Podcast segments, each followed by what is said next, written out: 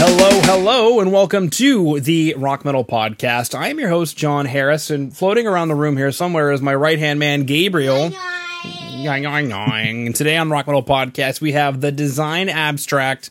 They have a new album called. I should have asked you how to say this. This is so embarrassing, Voiicide. That's a made up word as well. Oh man, Metemtechnosis, which is Yeah. huh? Yeah, We've been saying metamtechnosis. It's a Metam- made up word. Yeah, Metemtechnosis. Sure. Where, where did you meet him? At the Technosis. Metemtechnosis. There you is go. re- released on October 29th via Abstracted Records. Right now I'm being joined by Voiicide to share some more information about this stellar release. So, Voiicide, great to have you on the show, baby. Thanks for having me. Absolutely. Fantastic. Take us through these the, so many made up words. Um, Yep. what is this made up word? If you could just give me a definition and you know its relative use and conjugation throughout uh, you know the English lexicon, what what is this word? I can do almost half of that uh, because originally, you know, when we're cooking up these songs, I know what I want the story to be, but I need to call the files something, right?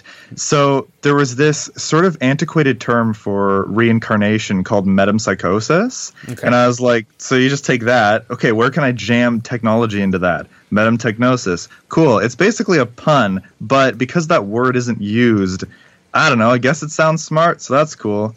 But like, that's really all there is to it. It's uh, yeah, and it's just like, and uh, originally that was just supposed to be sort of like a working title, and it's like, you know what? Nah, that's a pretty good title.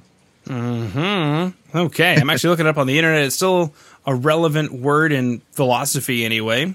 Oh, okay. Yeah, metempsychosis, the supposed transmigration at death of the soul of a human being or animal into a new body of the same or different species, otherwise what we would refer to as reincarnation Yeah, or rebirth. or rebirth.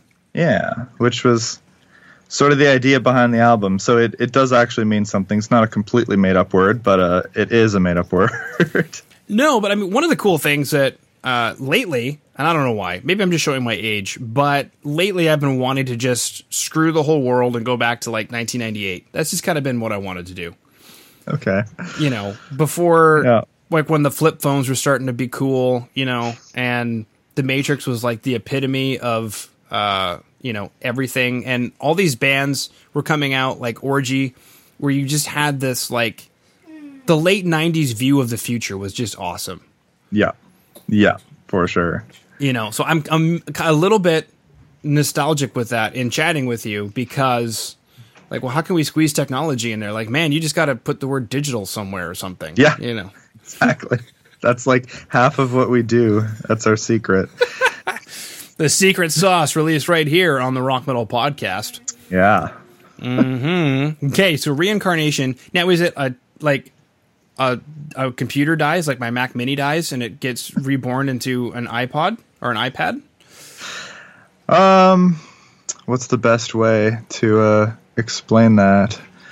It's it's more like well, uh, technotheism, the last one, it left off where basically spoilers, uh, humanity kind of sublimated into the singularity, and that we're all just in one consciousness bubble. Basically, we left behind human form. So this takes place after that, when whole- decisions are made from the higher up AI people to be like, you know what, we can we can give them humanity back. You know, nobody's really using the earth, and like you know, we kind of want to see what they're going to do with it when we're in control. So humanity as a species gets reborn, but with a whole bunch of different sort of uh, rules and and integrations with technology that didn't exist the first time around. wow So yeah, it's pretty high concept sci-fi silliness. Um, how much of it comes through in the record, tough to say, but you know, well that, that's what the story is. Yeah, and that brings a really good question. That how do you implement that into lyrical form?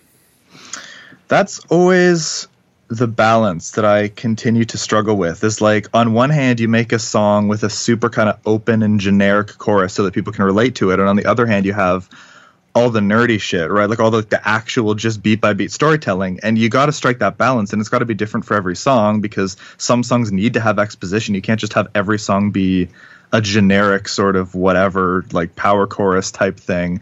Uh, but it's tough, especially lately. I feel like the really exposition heavy songs just kind of get too nerdy and sort of just bog down the other just like really generic choruses um, yeah, it's a tough balance, and I'm not sure how much of the storytelling comes across. I'm uh, with the help of Logan, I'm actually trying to write out all of the story stuff in an actual story instead of just in lyrics. Mm-hmm. Um, just eventually, maybe we can actually release that so that all the details are cleared up.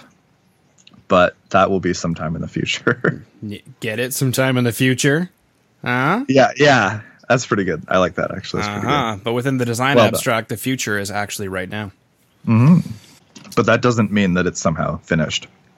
It isn't, unfortunately. Right. Exactly. Yeah. Because there's there's there's the design abstract time. It's like Inception, right? The time scale is, yeah. you know, how many Earth minutes in, in reality compared to design abstract minutes, but which one actually is real? Yeah. Well, that we need the decryptor for that, who is born of machines. yes. Excellent. Now, also as well, I have a note here that decryptor, actually at time of recording on October 9th, 2021 here in, in uh, Earth time, uh, Decryptor has a video, so I haven't even checked that out yet. But take us through uh, maybe some of these videos. To, I just have, uh, I have a bajillion questions, but okay, well, you just do your thing. Decryptor is nothing special. It's just like one of those kind of generic track visualizers. I'm really happy with like the first eight seconds of it. It looks super cool, but otherwise it's just a generic sort of some things glitch out and it looks all cool, but it's just a visualizer for a track. It's not a it's not a real video. Um, a, you're not a real video. Yeah, gate oh. Man, I was gonna make a joke about me and my wife with being happy with the first eight seconds, but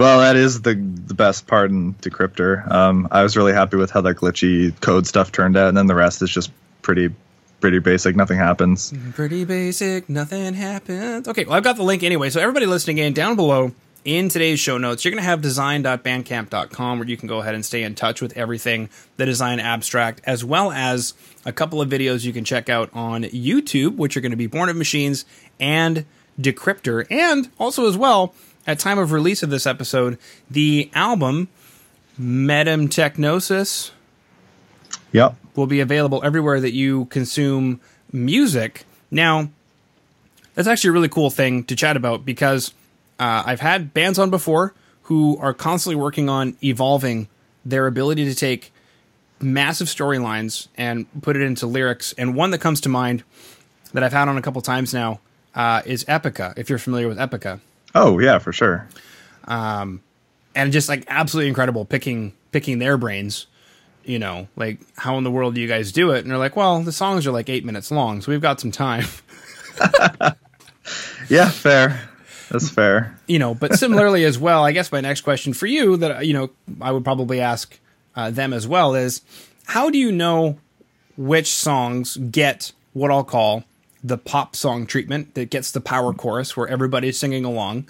And how do you know which songs are going to be, you know what, this is the chance in the album for maybe a bit of storytelling? Okay.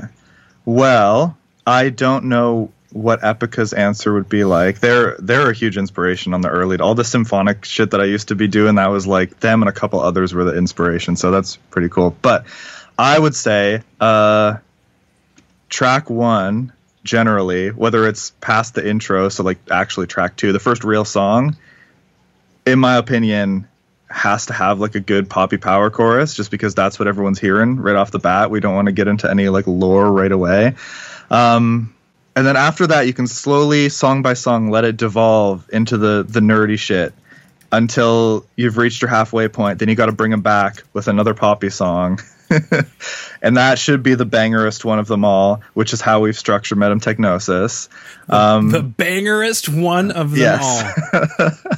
yeah. Uh, which have you heard the whole album, or just I, the singles so I far? Have, I have heard the whole album. Now, um, it was not immediately before the interview, but I remember it. Okay. It flowed really well, and I dug what you guys are doing, and it's just where I was coming from. And again, I'm dating myself, and I hope you take it as a compliment, though. Is everything I'm looking at from the artwork to the concepts just shoots me back into like 1998, and I just I mean it as a compliment, though. Oh yeah, that's not an insult. I mean, that's yeah, that's fine. We do a lot of matrixy stuff. Um, And Fear some- Factory, I also get a Fear Factory vibe. Yes, we've recently heard that. Um, we're still trying to figure that out because it's not a band that any of us have ever listened to, weirdly enough. But like we get the comparison often, so I've been trying to go back through and see what exactly, uh, you know, what exactly is there with that. Um, but the reason I was asking was because Aberration Omega is like the proper like pop metal banger track, and you, you stick that past the halfway point. Lyrics can be generic as hell or whatever. Just bring them back for the end. Um, yeah, that's kind of how I do it. At least two songs have to have generic sort of choruses, um, and then you can bog down the middle bits with uh, with all your storyline and stuff. storyline and stuff. Now, going You mind, into sir? going into the album itself, uh, I like to get speaking of nerdy, I like to get nerdy with tech stuff. If Okay. depending on how much you know, um, like the guitar sounds on the record, or the you know some of the sounds that we see on the record, or the recording of the record, anything Yep. that you are willing to share or talk about, I I love to chat about. And you could get as nerdy as I use this guitar pick. Well, that's fine. I did also produce and mix and master the whole thing, so I do know that stuff. um, now, I will say I don't usually shamelessly plug stuff, but my personal YouTube channel, which is uh, Voiicide, I actually went over the process. I think it was of Born of Machines, but I break down in like excruciating, boring detail a lot of the album processes that I use, including how we sample drums, because spoilers, we don't have a real drummer. Um, a lot of the ways that I make guitar sounds, all that sort of stuff. Just going to throw that out there. Um, but as far as guitar sounds on this one, it was, uh, I guess, fittingly, it was a fusion of real and synthesized, as it would be. Um, we used a virtual 5150 for the rhythms, and then we layered that with a real Dual Rec through that Hughes and Kettner, which has V30s.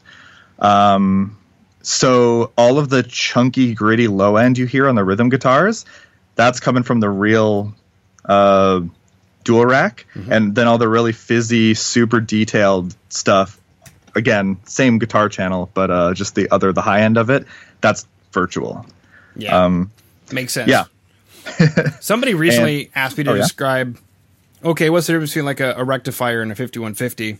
And the best way I could describe it is there's like a high end hair on a 5150.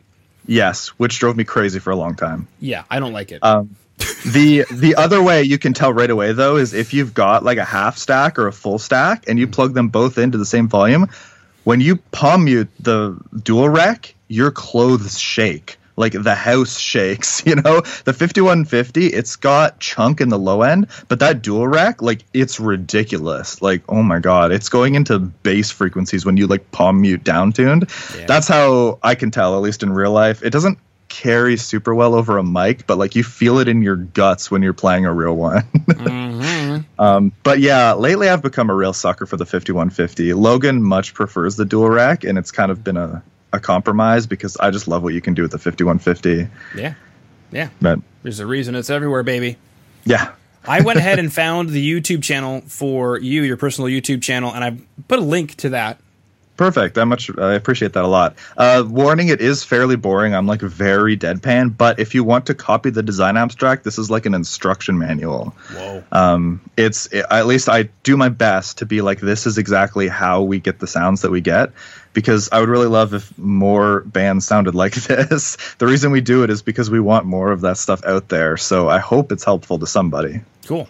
Now, since I've got the mix engineer on, the biggest, broadest question ever what was your Okay. vision before sitting down at the desk to mix? Ooh, this album kind of stressed me out a bit because some of the complaints we got with technotheism was that you can't hear the guitars and it's like you know there's all the backing tracks as you call them all the symphonic stuff and that's like way more present than guitars and me as someone who does all the scoring and all the drums and vocals and not the guitars i'm like good perfect Right. Um, That's what I was going for. Thank you. yeah, exactly. Uh, yeah, some people didn't like that. And so this time I was like, okay, I'm going to see what it's like if I mix this a little more contemporary. It's not like super freaking, you know, metalcore or anything, but it's it's tighter, it's more contemporary, and the orchestral and the synth stuff is a lot lower than the guitars. The guitars are very present uh, comparatively. I said I'm going to try that. I'm going to see what it sounds like. If I hate it, I'm changing it, but I'm going to see. And it we, we kept it. Uh, it's pretty much it's not how I would prefer it sounded for me personally, but I do have to respect the fact that the other guys I work with, the two guitar players, are both phenomenal and they do deserve to be heard. If they sucked, I would just mix it down and I would do it the way I wanted. But it's kind of a shame because like the only like with Logan, the the rhythm guitar player, right? Like he always plays riffs, like always. The only chords that are in this album that are just like generic power chords are the ones that I forced him to put in, like the ones I just deleted what he wrote and recorded over it, or uh, the song that Matt wrote. Um, but like as far as Logan goes, like he just never quits playing the freaking guitar, and it's just a shame to bury it. So that was the mindset. How do you then, as a going back to the orchestration of it with symphonic elements, you've got a lot of mid range that are then fighting for Yeah. the same space. So how do you strike that balance? And that could even be a mixing question as well, but I think it's more of an arrangement question. Um, when I was working on Logan's uh, solo project he does with his wife, Lore Master, we his arrangements are even more dense and more insane than Design Abstract. And I realized what I could do is scoop away all the mids and just about everything and let it fight it out in the high end where everything is more detailed and smaller.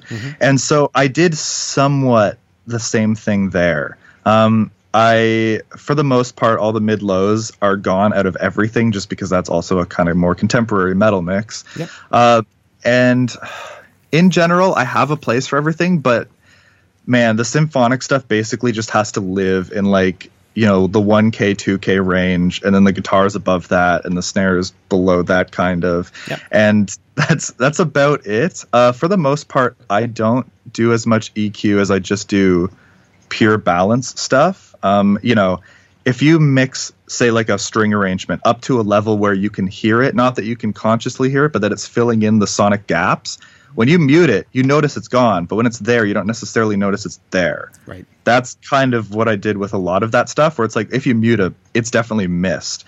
Uh, but you can't make out every detail, which sucks for me because I love hearing that, but it's kind of how it has to be. Yeah. It's kind of like my life. If you mute it, you notice it's gone. Anyway, um, on to happier topics. Other than Jon's self esteem. Just kidding. Cool. So we've chatted about the new album from the Design Abstract, Metemtechnosis, out October 29th via Abstracted Records. Links down below in today's show notes for design.bandcamp.com, as well as Voiicide's uh, personal YouTube channel, as well as some links to some lyric slash visualizer videos for Born in Machines and Decryptor. We've chatted about reincarnation, nerdy songwriting, late 90s view of digital technology in the future, as well as a slew of other things. Dual Recs, vintage 30 speakers, 5150s. We even talked about dumping 241 hertz in a modern metal mix. Uh, what else did we chat about? Uh, that little play of the other upper mid range of where everything is sitting. Cool. I think we chatted about everything. Is there anything that I missed, Voice that you wanted to chat about that you were hoping we would chat about? Uh, no, I never really know what to expect with any interview things. It's cool that you wanted to get into the more technical side. I don't believe I've done that before. Um, yeah, it's something that's that's nice to chat about. Um, It is. But- I think yeah. so. yeah, I well, I do too. I love all that technical stuff. That's what I spend all my time doing more than anything else, more than actually practicing. You know. Yeah. yeah. Who need? You don't need to practice. You just got to sound good. Yeah, It's easy. Right. Beautiful. All right. Well, great having you on the show, Voiicide. All right. I appreciate it. Thanks for having me.